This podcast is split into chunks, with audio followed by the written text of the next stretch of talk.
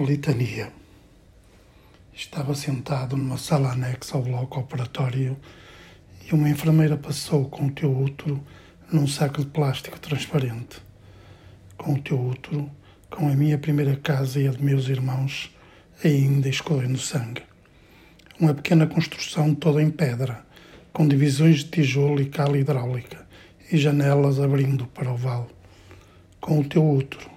com a memória do pão depois de levedado e da tua saia comprida cheia de farinha, com a memória de uma gema de ovo, com o teu útero, com a memória de uns sapatos demasiado apertados, com a memória do giz e do ferro a carvão e dos alinhavos na minha alma antes de ser posta à prova, com o teu útero, com a memória de uma véspera de Natal, das rabanadas e da aletria e das águas que de súbito inundaram o soalho da cozinha, com a memória agitada dessas águas, com o teu útero, com a memória de uma explosão de mimosas, com a memória do cheiro a flor de laranjeira e a neroli, com o teu útero,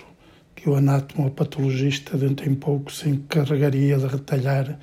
com a lâmina do bisturi.